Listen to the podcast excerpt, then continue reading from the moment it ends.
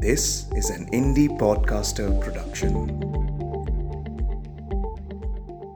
वे कुछ देर तक कृष्णन की ओर देखते रहे, फिर खड़े होकर बोले I am sorry mister Krishnan मैं दूसरों को भी अपने जैसा बेकार समझकर तंग करता हूँ। आई एम सॉरी हो सके तो शाम को मिलूँगा. वे चले गए। कृष्णन को लगा कि इतनी रुखाई से शायद उनसे बोलना नहीं चाहिए था। आप सुन रहे हैं कहानी जानी अनजानी, पीयूष अग्रवाल के साथ। चलिए, आज की कहानी का सफ़र शुरू करते हैं।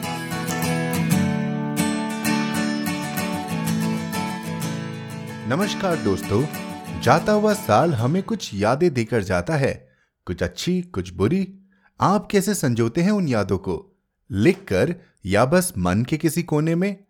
हमारे मन की कुछ बातें शायद लिखकर ज़्यादा अच्छे से ज़ाहिर होती हैं। कुछ शिकवे, कुछ शिकायतें भी शायद। ऐसे ही ताने बानों से बनी है हमारी आज की कहानी, अंतिम पत्र। ऐसे किरदार की कहानी जिसके पास खतों के ज़रिए बहुत कुछ है कहने को। अब खत किसे नहीं पसंद? सैंटा क्लॉज को खत पसंद है और हमें भी। बटन बटन कहानी सुनकर चित्रांश सिंह लिखते हैं। Deep meaning, sir. आपके कहानी सुनाने का तरीका बहुत निराला है। भगवान आपको सदा खुश रखे। Thank you Chitransh. आप लोग भी हमें खत लिखिए और बताइए कि कहानी जानी अनजानी पर 2022 में आपको कौन सी कहानी सबसे ज़्यादा पसंद आई? अगले एपिसोड में मैं और देवांशी चर्चा करेंगे हमारी टॉप टेन स्टोरीज पर। तो अपने email hello at the rate Piyush Agarwal dot com पर जल्दी भेजें। अब वापस आज की कहानी पे लौटते हैं। अंतिम पत्र एक तमिल कहानी का हिंदी अनुवाद है, जिसे लिखा है इंदिरा पार्था सारथी जी ने। पार्था सारथी जी बयानवे यानी 92 वर्ष के हैं और कई नॉवेल्स, प्लेज और शॉर्ट स्टोरी तमिल में लिख चुके हैं। इनके लेखों का कई भारतीय व अंतर्राष्ट्रीय भाषाओं में अनुवाद किया गया है। ये सिर्फ़ अकेले ऐसे तमिल लेखक हैं जिन्हें साहित्य अकादमी अवार्ड और संगीत नाटक अकादमी अवार्ड दोनों से नवाजा गया है। इन्हें पद्मश्री और सरस्वती सम्मान से भी नवाजा गया है। इनके बारे में और जानकारी के लिए हमारी वेबसाइट www.piyushagarwal.com पर जाएँ। तो चलिए शुरू करते हैं आज की कहानी का सफ़र। अंतिम पत्र, Indira Parthasarathy. Open letter Arun Giri bus stop पर खड़े थे। उनको हाथ पैर हिलाते देख कृष्णन को लगा कि वे अत्यंत गुस्से में किसी को मानसिक तौर से पत्र लिख रहे होंगे। उनका नाम ओपन लेटर अरुण गिरी इसलिए पड़ा क्योंकि उन्होंने अमेरिका के प्रेसिडेंट से लेकर शासकीय कॉरपोरेशन काउंसलर तक सबको ओपन लेटर लिखने की आदत डाल ली थी। किसी को इसमें ऐतराज नहीं था। वे अपने सभी पत्र करीबी मित्रों को पढ़कर अवश्य सुनाते। उनका प्रश्न यह था कि संसार में होने वाले समस्त कुकर्मों, अत्याचारों तथा अन्याय को चुप रहकर क्यों सहे? न्यू जर्सी में टॉट बस्टर नामक अमरीकी युवा वर्ग ने भारतीयों को जब परेशान करना शुरू किया था, तब उन्होंने अमेरिकी प्रेसिडेंट रेगन को पत्र लिखा। वह पत्र उनके मित्रों के बीच प्रसिद्ध हो गया। रेगन ने उस पत्र को पढ़ाया नहीं, इस बात का उसमें कोई उल्लेख नहीं है। उनको क्रोध इस बात का था कि किसी भी भारतीय पत्रिका ने उस पत्र को प्रकाशित नहीं किया था। उनको यह पक्का विश्वास था कि सभी पत्रिकाओं के संपादकों को अमेरिका से पैसे मिलते हैं। कृष्णन ने अपनी गाड़ी उनके करीब खड़ी की। उन्होंने उस ओर ध्यान ही नहीं दिया। हेलो, मिस्टर अरुण गिरी आपको कहाँ जाना है? अरुण गिरी कुछ पल उन्हें एक टक देखते रहे। फिर कृष्णन को पहचानते हुए बोले ओह, कृष्णन, आप कहाँ जा रहे हैं? कृष्णन ने कहा मेरी परवाह ना करें, आप बताइए कि आपको कहाँ जाना है? रफी मार्ग जा रहा हूँ। हिंदू के ऑफ़िस में एक पत्र देना है। कृष्णन झिझका कि कहीं पढ़कर सुनाने तो नहीं लगेंगे। उनके हाथ में लिफाफा था, जिसमें पत्र रखकर बंद कर दिया गया था। खोलकर नहीं पढ़ा गया, इसलिए कह रहा हूँ। इसमें आपने क्या लिखा है? लेटर्स टू द एडिटर लिखा है क्या? नो, हिंदू को नकल की प्रतिलिपि भेजने वाला हूँ। वह चुप रहा, किसको मूल पत्र भेजने वाले हैं उसने नहीं पूछा। उन्होंने कार की खिड़की से पीक थूकी। अरे देखकर थूकिए। देख कर ही थूक रहा हूँ, आपकी कार में थोड़ा भी छीटा नहीं लगेगा। मैं अपनी कार के लिए नहीं कहा, सड़क पर चलने वाले किसी व्यक्ति पर न पड़ जाए इसलिए कह रहा हूँ। इस अरुण गिरी की पीक से किसी पर दाग लगा हो ऐसा इतिहास ही नहीं है। ओरिजिनल किसे भेजने वाला हूँ? आपने पूछा नहीं। खैर, मैं ही बताता हूँ, प्रधानमंत्री को। आप उनसे क्या अपेक्षा करते हैं? मैंने लिखा है कि पार्लियामेंट में कुत्ते रखिए। एक ब्रिटिश प्रधानमंत्री, शायद ग्लैडस्टोन नाम था उनका। उन्होंने कहा था कि let the sleeping dogs lie Karol Bagh में मेरे घर के पास कुत्तों के भौंकने का शोर रात भर सुनाई देता है। कान थक जाते हैं। पहले एक कुत्ता धीरे से शुरू होता है, फिर धीरे धीरे कुत्तों का ओपरा शुरू हो जाता है। तभी मैंने ये पत्र लिखा है। सुनोगे? अरे, नहीं नहीं। अब बंद कर दिया है तो खोलने की ज़रूरत नहीं। नहीं, उसकी प्रतिलिपि है। वे बैग खोलने के लिए उद्दत हुए तो मैंने उन्हें रोका। ज़रूरत नहीं। आपने बता तो दिया है। ठीक है। आपकी मर्ज़ी। निराशा की रेखाएँ उनके चेहरे पर उभर आई। उन्होंने अपने बैग से एक छोटी डिबिया निकाली, उसमें से पान की गिलौरी मुँह में डाली। आपने देखा, करोल बाग में कुत्ते कितना परेशान कर रहे हैं। ऐसा क्यों? आप लोग डिफेंस कॉलोनी में रहने वाले अमीर वर्ग के लोग हैं।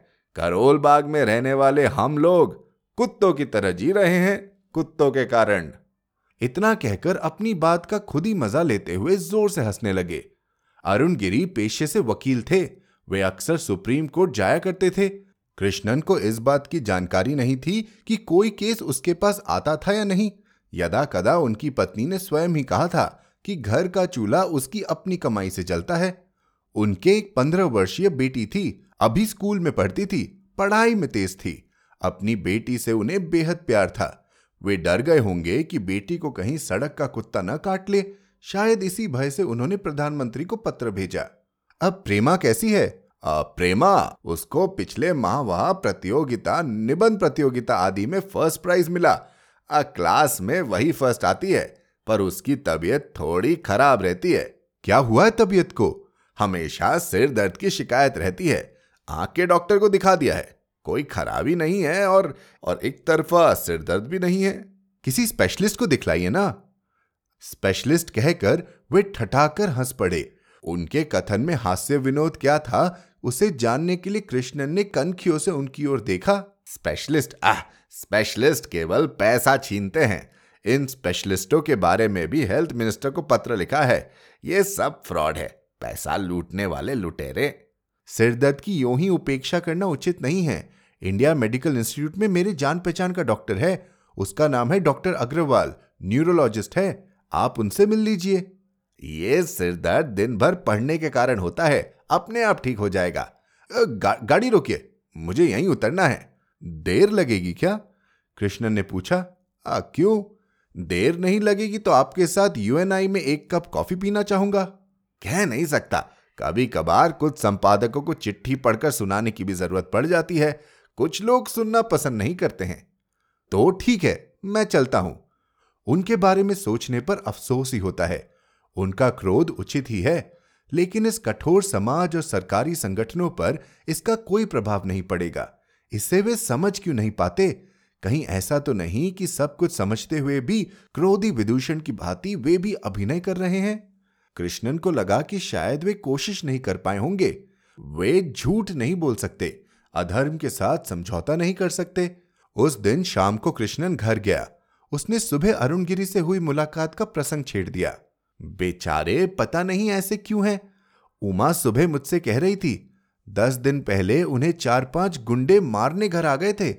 उन्होंने दिल्ली कॉरपोरेशन ऑफ़िस में हो रहे भ्रष्टाचार के बारे में मंत्री को पत्र लिखा था। मंत्री का भी उसमें कुछ सहयोग होगा, क्या पता? उसे मारने आ गए। बड़ी मुश्किल से उन्हें समझाया और बाहर निकाला। इन्हें क्या ज़रूरत पड़ी थी? क्रोध आना स्वाभाविक ही है। बकवास! देश में अगर सब अच्छे हो और एक आध यदि गलत काम करता हो तो उसे प्रकाश में लाना न्याय संगत होगा। यहाँ तो पूरा राष्ट्र, पूरा देश ही चोर है। क्या उन्हें इसका पता नहीं? अच्छी तरह पता है, लेकिन अपनी अंतरात्मा के धिक्कार से बचने के लिए ऐसा करते हैं। इनकी अंतरात्मा क्यों धिक्कारती है? अनुचित कार्यों की ओर इंगत न कर पाने के कारण अंतरात्मा उन्हें धिक्कारती है। वे लेखक बनने की बजाय आज तक केवल पत्रिकाओं को पत्र ही लिखते रह गए क्यों? अभी भी उनसे हमारे परिवार को कोई फ़ायदा नहीं है। लेखक होते तो भी यही हाल होता। उमा ने उन्हें फ़ोन किया था। ये तो बताना भूल ही गई। प्रेमा कमज़ोर होती जा रही है। मेडिकल इंस्टीट्यूट में आपके मित्र डॉक्टर अग्रवाल है ना? उन्हें दिखला दे। ललिता की बात खत्म होने से पहले ही कृष्णन बोला, अरे आज सवेरे मैंने अरुण गिरी से इस संदर्भ में बात की थी। उन्होंने मुझे कह दिया कि उन्हें स्पेशलिस्ट पर भरोसा नहीं है। उनको गोली मारो। मैंने उमा से कहा है कि वह शुक्रवार प्रेमा को लेकर यहाँ आ जाए। आप डॉक्टर अग्रवाल से हमारी अपॉइंटमेंट तय कर दीजिए। कृष्णन ने हँसते हुए कहा अरे कहीं ऐसा ना हो, वे मुझे कोसते हुए राष्ट्रपति को एक पत्र लिख डाले। मज़ाक मत उड़ाइए। आप स्वयं ही कहते हैं कि अरुण गिरी बहुत अच्छे इंसान हैं। लोग यूँ ही उनकी हँसी उड़ाते हैं। आज आप भी उनका मज़ाक उड़ा रहे हैं। उसकी आवाज़ में संवेदना थी। कृष्णन ने कहा आई एम सॉरी उमा और ललिता सहपाठिनी थी। उमा ने जब केमिस्ट्री एमएससी समाप्त कर शोधार्थी के रूप में यूनिवर्सिटी में दाखिला ले लिया था तो उसी वक्त उसका विवाह हो गया था। अरुण गिरी उस वक्त किसी औद्योगिक संस्थान में लीगल एडवाइजर थे। उस कंपनी द्वारा किए गए भ्रष्टाचार को नजरअंदाज कर पाने में असमर्थ विवाह के चौथे माह ही नौकरी से त्याग पत्र दे दिया। चेन्नई के कोर्ट में वकील की हैसियत से नाम रजिस्टर करा लिया।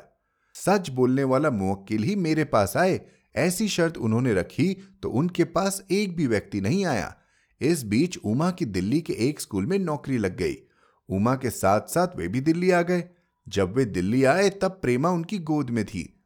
ललिता और कृष्णन जब दिल्ली पहुँचे तो उमा के घर ही ठहरे थे। उसके बाद ही डिफेंस कॉलोनी में घर था। ललिता अपनी सहेली का पक्ष लेकर अरुण गिरी से जब तब लड़ती रहती। ललिता की बातें अरुण गिरी चुपचाप सुनता रहता। उमा अपने पति पर कभी कुरद नहीं होती। उनके साथ बच्चों सा व्यवहार करती। ललिता ने उसे समझाया, तुम अपने पति के साथ सख्ती बरतो, तभी उन्हें ज़िम्मेदारी समझ आएगी। नो यू आर मिस्टेकन वे अपने को कभी नहीं बदल सकते। उन्हें ऐसे ही रहने दो। घर संसार का सामना मैं कर लूँगी। लेट हिम रिमेन अनस्पॉइल्ड उसने जवाब दिया। अरुण गिरी द्वारा लिखे गए पत्रों में से एक भी नहीं छपा, इसका उन्हें तनिक भी रंज न था। कृष्णन ने सोचा कि पत्र लिखने और उन्हें मित्रों के बीच पढ़कर सुना देने भर से उनकी ज़िम्मेदारी खत्म हो गई है। शायद वे कुछ ऐसा ही सोचते थे। पत्रिकाओं में उनका एक भी पत्र नहीं छपा था, लेकिन चार पृष्ठों का पत्र एडिट होकर छपा था। उन्होंने क्रोध होकर उन्हें खूब कोसा और एक ज़बरदस्त पत्र लिखा। उसके बाद वे हमेशा एक पार्ट टिप्पणी के साथ पत्र भेजते यदि पूरा पत्र छापना हो तो छापें अन्यथा नहीं। अन्यथा नहीं वाली आंशिक उक्ति पर सभी पत्रिकाओं के संपादकों की नज़र पड़ी होगी। अगले दिन जब कृष्णन कार्यालय में कोई ज़रूरी काम कर रहा था तब इंटरकॉम बजा। हम एक्सक्यूज मी सर कोई सज्जन आपसे तुरंत मिलना चाहते हैं। आ, कौन है? अब मिस्टर अरुण गिरी अरुण जी तो आज तक उसके कार्यालय में कभी नहीं आए थे। आज कौन सा ज़रूरी काम आ पड़ा है? हाँ, ठीक है, भेज दो। अरुण गिरी भीतर आए। बैठिए, क्या बात है? उन्होंने अपना झोला खोला और पान मुँह में डाला। उनके संयत व्यवहार से उन्हें चिढ़ होने लगी। मेरे मन में एक नया विचार कौंदा है। मैं आपसे कहने तुरंत चलाया। कैसा विचार? आज तक मैंने जितने पत्र लिखे हैं, उनकी कुल संख्या दस हज़ार होगी। ज़्यादा भी हो सकती है। इसलिए वह थोड़ा मुस्कुराए। इसलिए क्या? आगे बोलिए। उसको पुस्तक के आकार में निकाले तो कैसा रहेगा? कृष्णन चौका। थोड़ी देर बाद बोला, पुस्तक के रूप में? जी हाँ, तीन खंडों में निकलेगा। यही मेरी कृति भी बन जाएगी। गांधी जी का दिया शीर्षक, सत्य की खोज कैसा रहेगा? तीन खंडों का मतलब कितने पृष्ठ? कितनी प्रतियाँ? खर्चे के बारे में सोचा है? उसके बारे में नहीं सोचा। जैसे ही सूझा वैसे ही आपके पास चला आया। प्रेमा कैसी है? उमा ने कहा था कि उसे साथ लेकर आएगी। शुक्रवार डॉक्टर अग्रवाल के साथ अपॉइंटमेंट फिक्स करने वाला हूँ। मैं केवल अपने बारे में सोचता रहा और बच्ची की तरफ़ ध्यान ही नहीं दे पाया। बताइए, मेरी बच्ची को क्या हुआ है? उमा बहुत प्रैक्टिकल है। अगर वह डॉक्टर को दिखाना चाहती है तो ज़रूर कोई सीरियस बात होगी। अरुण गिरी ने चिंतित स्वर में कहा। Look here mister Arun Giri आप मुझसे कोई खास बात कहने आए थे। वह भी कोई बात तो थी नहीं। एक क्रेजी आइडिया था बस। अब टॉपिक बदल गया है। आपकी बेटी की तबीयत nothing is wrong with her इस वक्त मुझे बहुत ज़रूरी काम करने हैं। फिर मिले तो कैसा रहे? शाम को घर आइए, फिर चर्चा करेंगे। कृष्णन को लगा कि उसने रुखाई से ही बातें की थी। वे कुछ देर तक कृष्णन की ओर देखते रहे। फिर खड़े होकर बोले I am sorry mister Krishnan मैं दूसरों को भी अपने जैसा बेकार समझकर तंग करता हूँ। आई एम सॉरी हो सके तो शाम को मिलूँगा। वे चले गए। कृष्णन को लगा कि इतनी रुखाई से शायद उनसे बोलना नहीं चाहिए था, परंतु उसे अपने काम की व्यस्तता के चलते बोलना पड़ा। दोपहर तीन बजे उसने अपने कनिष्ठ अधिकारियों को अपने कक्ष में एक महत्वपूर्ण निर्णय लेने के लिए बुलाया था। जैसे ही लोग भीतर आए, इंटरकॉम बज उठा। Look here Karuna. जो भी है कह दो, बाद में बात करूँगा। आपकी बीवी है, सर। Okay, tell her. उसने फ़ोन काट दिया। एक घंटे तक मीटिंग हुई। सबके चले जाने के उपरांत वह कुर्सी पर आराम से बैठ गया। वह बहुत ज़्यादा थक गया था। उसे याद आया कि ललिता ने उसे फ़ोन किया था। घर फ़ोन लगाया। घंटी बजती रही। फ़ोन रखकर सोचने लगा, कहाँ गई होगी? फ़ोन क्यों किया होगा? दोबारा फ़ोन लगाया। कोई जवाब नहीं आया। इसका मतलब हुआ कि वह घर पर नहीं है। कहाँ गई होगी? बताने के लिए ही शायद फ़ोन किया हो। उसी समय अरुणा भीतर आई। मिसेस कृष्णन ने आपको सफदरजंग अस्पताल में आने को कहा है। कृष्णन चौंका, क्यों? उन्होंने सूचना देने को कहा है कि प्रेमा को अस्पताल में एडमिट किया है। कृष्णन उठ खड़ा हुआ। शुक्रवार में अभी दो दिन बाकी है। इस लड़की को इस बीच क्या हो गया है? Who is Prema sir Aruna ने पूछा। माई फ्रेंड्स डॉटर जब वह कमरे से बाहर निकला तो फ़ोन की घंटी बजी। अरुणा ने जल्दी से फ़ोन का चोगा उठाया। सर, आपका? यस, कृष्णन। क्या? प्रेमा मर गई? माई गॉड, तुम क्या कह रही हो? ओके आई एम कमिंग जब तक वह सफदरजंग अस्पताल के इंटेंसिव केयर यूनिट में पहुँचा, तब तक एक घंटा हो चुका था। रास्ते भर में traffic jam intensive care unit में कोई नहीं था। अस्पताल के निचले बरामदे में एक कमरे में ललिता, उमा अरुणगिरी सभी मौजूद थे। उनके सामने स्ट्रेचर पर प्रेमा का निर्जीव शरीर था। कृष्णन ने पूछा, यह क्या है? बास्टर्ड्स! उमा कुपित हो बोली। कृष्णन आश्चर्यचकित रह गया। उसने उसे इतना क्रोध होते हुए कभी नहीं देखा था। What what happened Prema school में ही बेहोश हो गई थी। स्कूल के डॉक्टर ने उमा को फ़ोन किया और उसे यहाँ ले आए। यहाँ लाकर उसे इंटेंसिव केयर यूनिट में रखा गया, पर कुछ नहीं किया। बस वैसे ही पड़ा रहने दिया। जब उमा और अरुण गिरी ने वहाँ जाकर पूछताछ की तो पता चला कि उमा का इमरजेंसी ऑपरेशन करने जो डॉक्टर आया था, उसे पार्लियामेंट से बुलावा आ गया। वहाँ एक मंत्री के दिल में दर्द सा उठा। डॉक्टर प्रेमा को वैसा ही छोड़ पार्लियामेंट की ओर दौड़ा। कोई दूसरा डॉक्टर भी नहीं आया। शियर नेग्लिजेंस के कारण लड़की मर गई। उस समय वहाँ मौजूद डॉक्टर ने कहा, यह हमारी नेग्लिजेंस नहीं है। कॉजनेटल कॉरोनरी प्रॉब्लम के होते आप लोगों ने ध्यान नहीं दिया। यह आपकी गलती है। कृष्णन ने कहा इमरजेंसी ऑपरेशन करने आए डॉक्टर का मंत्री को देखने पार्लियामेंट में जाना क्या गुना नहीं है? जब रोगी यहाँ लाया गया था, वह मृत था। डॉक्टर ने बताया, यह सरासर झूठ है। स्कूल के डॉक्टर ने कहा था कि वह जब अस्पताल लाई गई तब जीवित थी। डॉक्टर इमरजेंसी ऑपरेशन करने आया था फ़ोन आया तो तुरंत चला गया। अरुण गिरी बुद्ध बना खड़ा था। कृष्णन ने उसके कंधे पर हाथ रखा। वे बुदबुदाए, मैं प्रधानमंत्री को और पत्रिकाओं को अंतिम पत्र लिखूँगा। उमा ने उन्हें ऐसे देखा जैसे निरीह बालक को देख रही हो।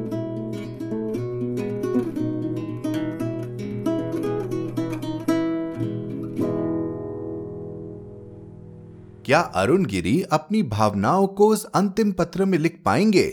क्या चल रहा होगा अरुण गिरी के मन में इस समय? हमें ईमेल करके बताएँ hello at the rate Piyush Agarwal dot com पर। आप जहाँ कहीं भी हमें सुन रहे हैं सब्सक्राइब बटन पर क्लिक ज़रूर करें, ताकि आप हमारी कोई भी कहानी मिस न कर जाएँ। साथ ही एप्पल पॉडकास्ट और स्पॉटिफाई पर हमें रिव्यू और रेटिंग देना न भूलें। मिलते हैं अगले शुक्रवार एक और कहानी के साथ। कहानी जानी अनजानी पॉडकास्ट में अपना योगदान देने के लिए जाएँ पीयूष अग्रवाल डॉट कॉम पर और सपोर्ट द शो लिंक पर क्लिक करें। यह पॉडकास्ट आपके ही योगदान का नतीजा है। आज के एपिसोड की प्रोड्यूसर हैं देवांशी बत्रा। आप सुन रहे थे कहानी जानी अनजानी पीयूष अग्रवाल के साथ, जो कि इंडी पॉडकास्टर की एक पेशकश है। तो हम आपसे मिलते रहेंगे। हर शुक्रवार।